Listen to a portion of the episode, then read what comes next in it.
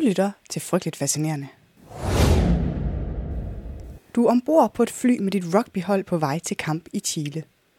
Det har været en god dag, og det bliver en god kamp, det er du helt sikker på. I er i god form, jeres samspil er fantastisk, og de der Chile-folk, de kommer ikke til at få et ben til jorden. Flyveturen har været helt turbulensfri indtil nu, men lampen om, at I skal spænde jeres sikkerhedssele, er lige blevet tændt. Og som du sidder i dit sæde, kan du godt mærke, at det ryster en del. Du mærker et stort sug i maven, da flyet pludselig falder, hvad der føles som en halv meter. Uden for vinduet kan du se nogle meget mørke skyer. Det ser ret faretruende ud faktisk. De bølger hurtigt fremad, og du tror måske, du ser et lysglimt som fra et lyn et sted inde i skyformationen. Hurtigt går turbulensen fra slemt til værre. Du har aldrig oplevet noget lignende før. Selv med sikkerhedsselen på er det svært at sidde fast i sædet. Du bliver kastet frem og tilbage. Alt, hvad nogen havde stående på deres små bakkebord, ligger nu og ruder rundt på kabinegulvet. Du sidder yderst mod midtergangen i det lille fly, så du læner dig ud over armlænet og kigger ned ad gangen mod cockpittet. Selv stewardesserne ser bekymrede ud. De sidder på deres små klapsæder og ryster, mens de holder på deres hat og deres sæde. Turbulensen er intens, og du kan høre motoren arbejde hårdt for at holde flyet i luften. Du kigger over din sidemakker og ud af vinduet, men det slår mod ruden med så meget regn, at du ikke rigtig kan se ud. Det er som om flyet er fanget midt i en stor sky. Kaptajnens stemme kommer over højtalerne. Damer og herrer, vi oplever nogle tekniske problemer. Spænd venligst jeres sikkerhedsseler og forbered jer på en nødlanding. Du griber hårdt i armlænene på dit sæde. Hjertet hamrer i dit bryst. Mens du kigger dig omkring, kan du ikke se andet end rendyrket frygt i din holdkammeraters ansigter. Sagde han, nødlanding? Det kan ikke passe. Man nødlander jo ikke bare et fly, og i er på vej over Andesbjergene for pokker. Kan man overhovedet det? Nødlande et fly i bjergene? Skal man ikke ligesom bruge en form for åben plads, eller en mark eller noget? Hvad ved du? Et hav, for eksempel. Det er det, der er på alle de der nødlandingsbrosyrer. Nødlanding på vand. Tag din redningsvest på, fjern skarpe genstande, kur ned ad rampen. Hvordan i hele hule helvede nødlander man i bjergene? Okay, du prøver at bevare roen. Panik hjælper ingen, men flyet ryster voldsomt nu, og du har en klar fornemmelse af, at de hurtigt tæpper højde. Ikke at du kan se det gennem vinduet. Der er alting bare gråt. Du synes, du kan høre den skærende lyd af metal, der krænger. Det er tydeligt, at det ikke bliver en glat landing. Velkommen til det her afsnit af Frygteligt Fascinerende, hvor vi dykker ned i flystyrtet i Andesbjergene. Frygteligt Fascinerende er en podcast om alt det frygtelige, som alligevel fascinerer os. Her taler jeg om alt fra sygdom til skibsforlis og det, der ligger derimellem. Velkommen til.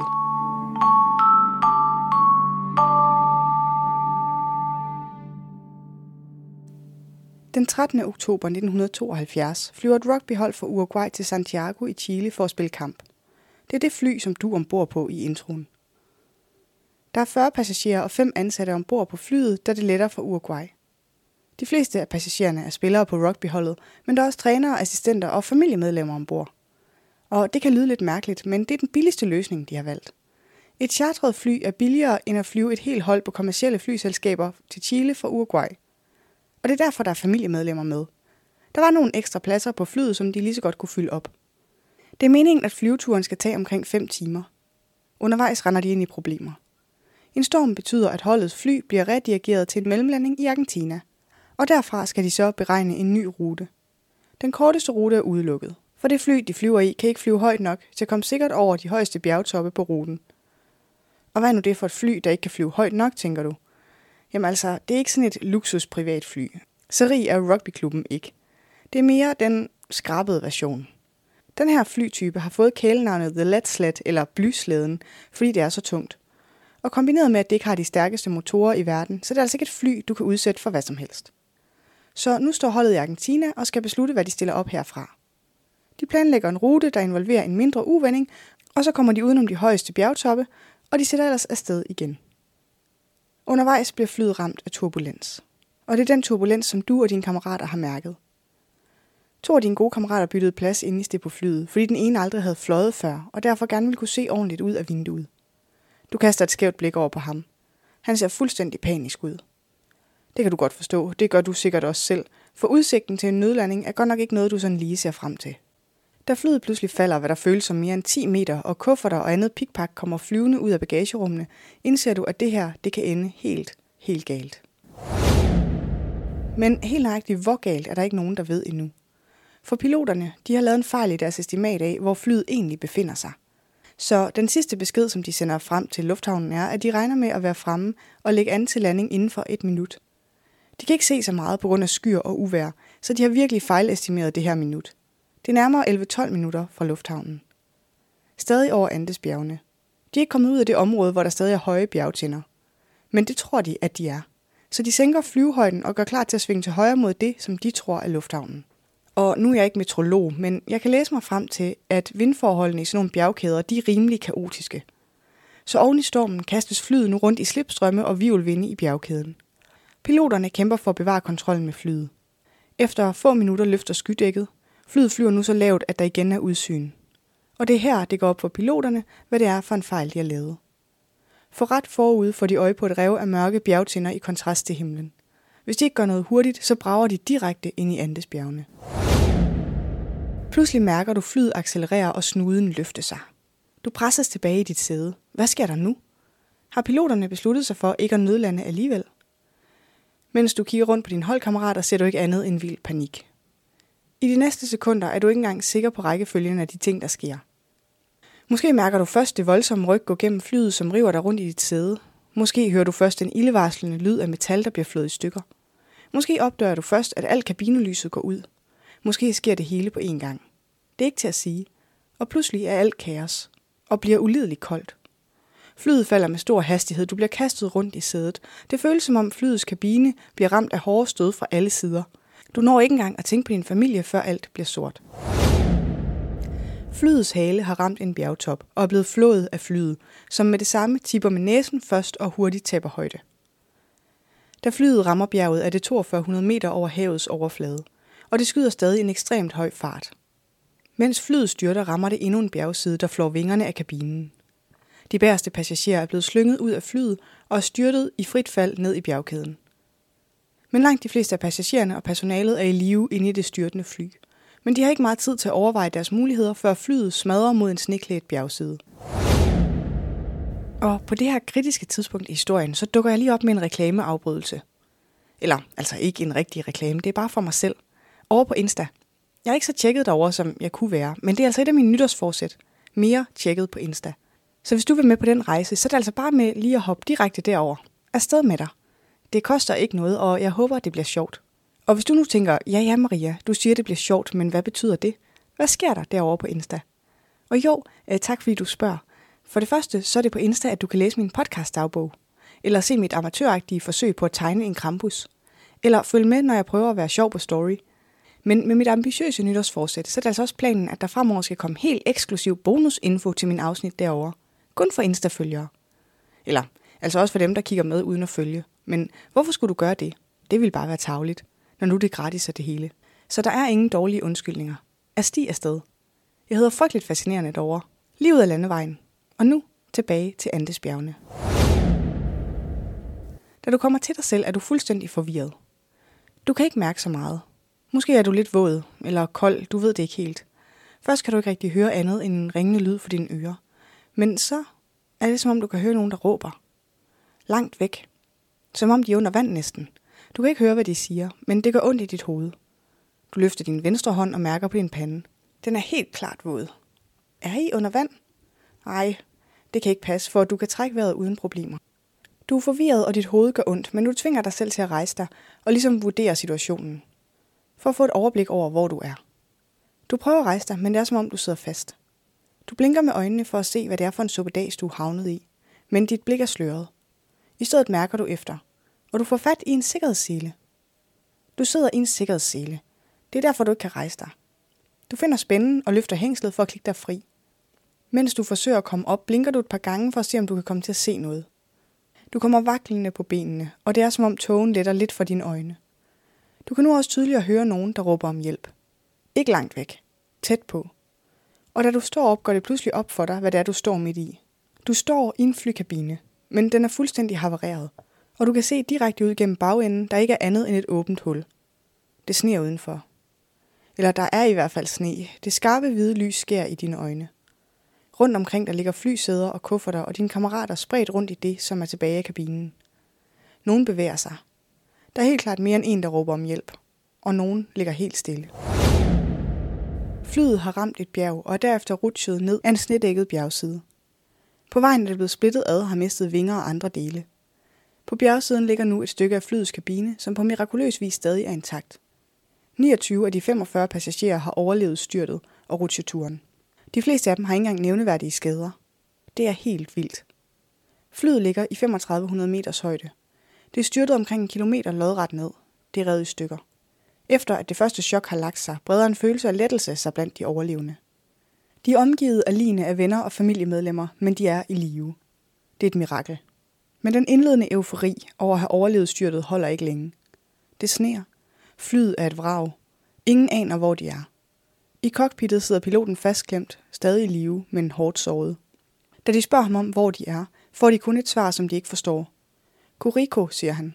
Men hvad er det? En by? Et bjerg? En egen? Og så siger piloten noget, som er det første tegn på, at de måske ikke er helt så heldige alligevel. Giv mig en pistol, så jeg kan gøre en ende på det. Selvom det her allerede er en ret vild historie om overlevelse, så er det faktisk først det næste, der sker, som får det uruguayske rugbyholds flystyrt i Andesbjergene til at gå over i historien. Andesbjergene. Verdens længste bjergkæde.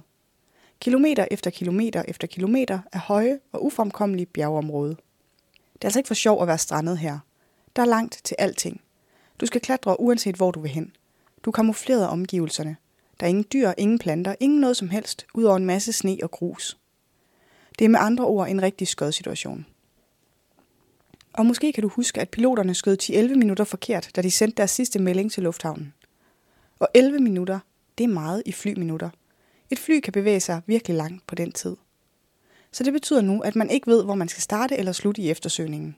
Hvor kan det fly befinde sig? Efter en times tid er du så småt kommet til dig selv. I er 29 overlevende. Du har det efter omstændighederne godt. Lidt knups her og der, men ikke noget alvorligt. Det samme kan ikke siges for alle. Nogle har det godt, nogle er kommet alvorligt til skade. Og situationens alvor er så småt ved at gå op for dig. Du er strandet midt i et sneklædt vildnæs, uden mad eller ordentligt tag over hovedet. Du har ikke ordentligt tøj med, og du har ikke mulighed for at komme i kontakt med omverdenen. Bevares, du har overlevet styrtet. Det har mange af dine kammerater også, men nogen er altså i ret kritisk tilstand. I skal gøre noget, og I skal gøre noget nu, hvis I skal have en chance for at overleve. Først slukker I bare branden, i overført betydning. I forsøger at hjælpe de til skadekommende, rydde lidt op i flyvraget, lave sygesenge til dem, der er nødt til at ligge ned. Så samler I forsyninger. Redder det, I kan. Noget præpakket flymad, nogle syntetiske tæpper, en førstehjælpskasse. Men det er tydeligt, at det ikke er nok til at overleve. Det er koldt, og det er anstrengende at bevæge sig rundt, fordi luften er så tynd. Du hiver efter vejret, mens du rykker rundt på tingene i kabinen. I beslutter hurtigt, at I skal have lukket hullet i skroget, så I kan beskytte jer mod vinden. Men det er ikke ligefrem, fordi det flyder med gode byggematerialer, så I gør jeres bedste med en stak kufferter. Den første nat er ekstremt brutal. Temperaturen falder til minus 30 grader. Flyskroget er utæt. Flere af dine kammerater er alvorligt kvæstet. En af dem befinder sig i en form for koma. På en kort tur ud af flyet for at orientere dig, ser du to af dine holdkammerater døde.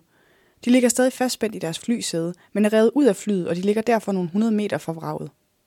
Du håber, at det her skal være din første og din eneste nat på bjerget. For der må vel være en redningsekspedition på vej. Fly kan jo ikke bare forsvinde, uden at nogen undrer sig. Desværre for dig og dine kammerater er det ikke helt så lige til. Den første nat dør der yderligere fem personer af deres skader, af kulde eller en blanding af de to. Og mens der ganske rigtigt er redningsaktioner på vej, så er det uhyggeligt svært at redde nogen i bjergene. Flyets hvide skrog er kamufleret i snelandskabet, så det er næsten umuligt at få øje på fra luften, og tiden løber. Det er koldt, der er til skadekommende, og i de temperaturer og højder, så forbrænder kroppen virkelig meget energi.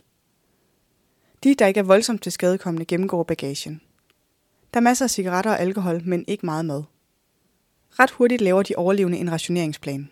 Men der er nærmest ikke noget at rationere af, og de aner ikke, hvor længe de skal have det til at vare. De smelter sne, som de opbevarer i tomme vinflasker og drikker. Men som dagene går, kommer det til at se mere og mere sort ud. Flere af de til skadekommende dør.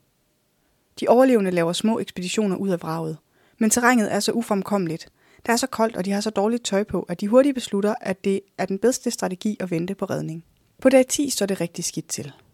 Flere er døde, og de overlevende har bakset med flyets transistorradio for at forsøge at få kontakt til omverdenen uden held. Men i dag hører de noget, som går tydeligt igennem. Myndighederne har besluttet at indstille eftersøgningen, fordi de nu alle sammen formodes døde. Og det er på det her tidspunkt, at en af rugbyspillerne som den første siger noget, som de fleste af de andre også har overvejet, men så har skubbet fra sig igen. Jeg har tænkt mig at spise piloten. Den smule mad, de har fundet i kufferterne, er sluppet op. Der er ingen planter eller dyr i området. Kun sne og bjergsider. Hvis I ikke gør noget snart, så sulter de ihjel. Men det kræver alligevel en overvindelse. Kannibalisme er virkelig et tabu i mange kulturer. Så selv når man står her, uden andet valg, så tog det de overlevende 10 dage at spise det første menneske. Og de starter med piloten, som ingen af dem har et personligt forhold til. På dag 17 rammer katastrofen igen. Midt om natten bliver de vækket af en lyd, som en af de overlevende siden har beskrevet som lyden af en galopperende hesteflok med retning lige imod dem. Det er ikke heste, det er en lavine. Sne kommer bravende ind igennem de intermistiske kuffertbarrikader i flyets bagende, og hele kabinen bliver pakket med sne. De overlevende graver sig forpustet fri i desperat jagt på luft, hvorefter de gør alt, hvad de kan for at grave deres kammerater fri også. Der dør otte personer i lavinen, og flere ligger begravet under sneen i dagevis, før det lykkedes deres kammerater at grave dem fri. Dagene går, og vores rugbyhold overlever ved at spise flere af de døde. De ryger cigaretter og tager ud på små ekskursioner for at se, om de kan finde hjælp eller mad. Men de kommer aldrig ret langt. Sneen er dyb, luften er tynd, de er svækkede, og al sneen gør, at det er svært at orientere sig. De har ikke nogen solbriller og bliver derfor sneblinde på deres ekspeditioner. Sneblindhed er sådan en slags solskoldning af øjnene på grund af sneens refleksion af sollys. På en af de små ture ud af flyet finder de skrovets anden ende. Derinde finder de både batterier og chokolade og tegneserier, som de tager med tilbage. Det er nok til at give lidt håb tilbage i lejren, fordi de håber, at de kan bruge batterierne til at reparere flyets radiosender. Men da ingen af dem har den nødvendige tekniske viden, er de nødt til at opgive den plan. På det her tidspunkt er der en så deprimeret stemning, at et par af de overlevende beslutter sig for at gøre noget drastisk. De kan huske, at piloten inden nødlandingen forklarede, at der ikke var langt til deres destination. Så de beslutter sig for at gå mod vest, som de ved er i retning mod Chile. Desværre for vores overlevende, så er ikke ret langt i flyforstand ikke det samme som ikke ret langt, når man er til fods i en snedækket bjergkæde. Der er 59 km til den nærmeste vej. Og det er ikke 59 km hervej det her. Det er glacier og kløfter og bjerge. Og det er altså ikke outdoor-typer, vi har med at gøre, med bjergbestigerudstyr. Det er udsultede rugbyspillere, der ikke er kendt i området. Men altså, det er planen nu, for de kan ikke bare blive hængende her. Så de beslutter at pakke et forråd af menneskekød, og de tre stærkeste af de overlevende skal gå afsted mod vest. Da de går afsted, har de mistet fornemmelsen af, hvor længe de har været her. Men det er dag 61 siden flystyrtet, og der er nu kun 16 personer tilbage i live, og alle er medtagende og underernærede. Med sig tager de en interimistisk sovepose, som en af de andre har lavet af flyisolering og kovertråd. Uden den var de helt sikkert frosset ihjel under deres vandring. Det tager dem tre dage at bestige den første bjergtinde. På den anden side forventer de at se Chiles grønne dale, men da de kommer op over toppen, møder der dem et deprimerende syn. Flere bjerge. Så langt øjet rækker. Ved det syn beslutter en af de tre at vende om og gå tilbage. Han giver sin rygsæk med mad til de to andre, som beslutter sig for at fortsætte. De er ret sikre på, at de ikke kommer til at klare den, men de vil hellere dø i forsøget, end slet ikke at prøve. Men de dør ikke. De går bare. De går i otte dage gennem bjergene, før de kommer til en flod, hvor de ser græs og planter kigge op gennem den smeltende sne. Og der, på den anden side af floden, får de øje på en person. Det er nu tre dage før jul i 1972. Der er gået omkring to og en halv måned siden et rigtigt uheldigt rugbyhold styrtede ned med fly i Andesbjergene. Der har været eftersøgninger. Der har været massiv mediedækning. Der har været gudstjenester og mindehøjtidligheder. Man har ikke fundet så meget som en møtrik fra det fly. Piloternes fejlestimat af deres position betyder, at redningsfolkene ikke har vidst, hvor de skulle begynde eller ende. Andesbjergene er gigantiske, og de er øde og uformkommelige. De første dage var der både ekspeditioner til fods og helikopterrekognosceringer, men efterhånden som tiden er gået, er det stillet helt af. Det er uendeligt usandsynligt at overleve et flystyrt. Det er uhørt, at nogen overlever i månedsvis i de snedækkede Andesbjerge efter først at være styrtet ned med et fly. Den chilenske forhyrte Sergio Catalan rider rundt i et område mellem den lille by Los Maitenes og grænsen til Argentina. Masser af græs, masser af plads. Øde. Masser af tid til at gå rundt i sine egne tanker. Normalt kan der gå dagevis, uden at han støder på andre mennesker. Men ikke i dag. Mens han sidder og kigger ud over landskabet, får han øje på to forkommende mænd, der vinker til ham fra den anden side af en flod. Han vinker tilbage. De ser ret insisterende ud. De råber noget til ham, men han kan ikke høre, hvad det er. Floden bruser virkelig højlydt her. men de virker ret ophidsede. Han signalerer til dem, at han kommer tilbage. Han rider hjem og finder kuglepen og papir. Han kommer tilbage næste dag. Han smider papiret over floden viklet om en sten, og den ene af de to mænd krasser en hurtig besked ned på lappen og kaster den tilbage.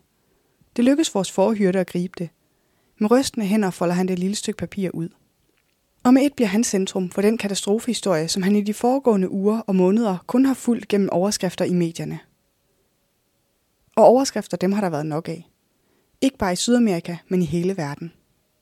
På den lille seddel står der. Vi er fra det fly, der styrtede ned. Vi er fra Uruguay. Vi har 14 venner, som er i nød. Hvor er vi? Vi har brug for hjælp. Forhyrden sætter afsted for at finde hjælp. I mellemtiden er der ikke andet for vores to overlevende at gøre end at vente. På dag 10 efter de forlod det havarerede fly, bliver de reddet af den chilenske hær, og de kommer straks med på en helikoptermission for at finde de overlevende og flyvraget.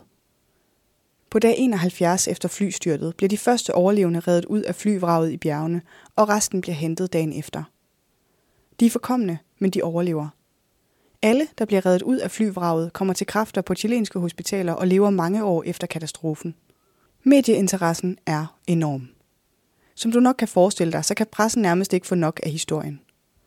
For hvordan er det egentlig muligt for 16 unge mænd at overleve på en gold og snedækket bjergside i bidende frost og stort set uden mad efter et flystyrt i 72 døgn? Det spørgsmål er der rigtig, rigtig mange, som gerne vil have svar på. Så journalister flokkes om de overlevende, der først ikke er meget for at sige noget. Det der med kannibalisme er et rimeligt hardcore tabu – og så vil de jo ikke gerne lige have muligheden for selv at tale med de pårørende til de døde, før det kommer ud i pressen, hvordan de har overlevet. På grynede, sort-hvide tv-billeder kan man se en redmager rugbyspiller, som hedder Canessa. Han er udmattet, han er langhåret, han er beskidt i ansigtet, og han forsøger at tale udenom. Indtil han opgiver og siger, at det spørgsmål vil ham og hans venner gerne vente med at svare detaljeret på. Billeder fra flystyrtet bragt i medierne afslører kort efter, hvad der er sket, da man kan se menneskeknogler i sneen – og det fører til en lidt overraskende folkestemning, hvis du spørger mig. Folk er faktisk ret vrede på rugbyspillerne. Hele demonstrationer med folk, der vil have dem retsforfulgt og kalder dem vilde kannibaler, dukker op. De fortvivlede overlevende giver interview efter interview, hvor de forsøger at forklare, at det var en sidste udvej. Ikke et valg, da de spiste mennesker for at overleve. Og ja, ja, bevares. 1972 var en anden tid. Men jeg begriber det ikke. Hvis det var en liv- og død situation, så havde jeg nok gjort det samme. Det var afsnit 39 af Frygteligt Fascinerende. Researchet skrevet, optaget og redigeret af mig. Jeg hedder Maria. Næste afsnit kommer allerede næste uge, og du kan høre det lige der, hvor du normalt lytter til podcast. Tak for alle de pragtfulde beskeder på Insta. Jeg bliver uendeligt glad, hver gang I sender mig et forslag eller en virtuel high five. Tak for nu.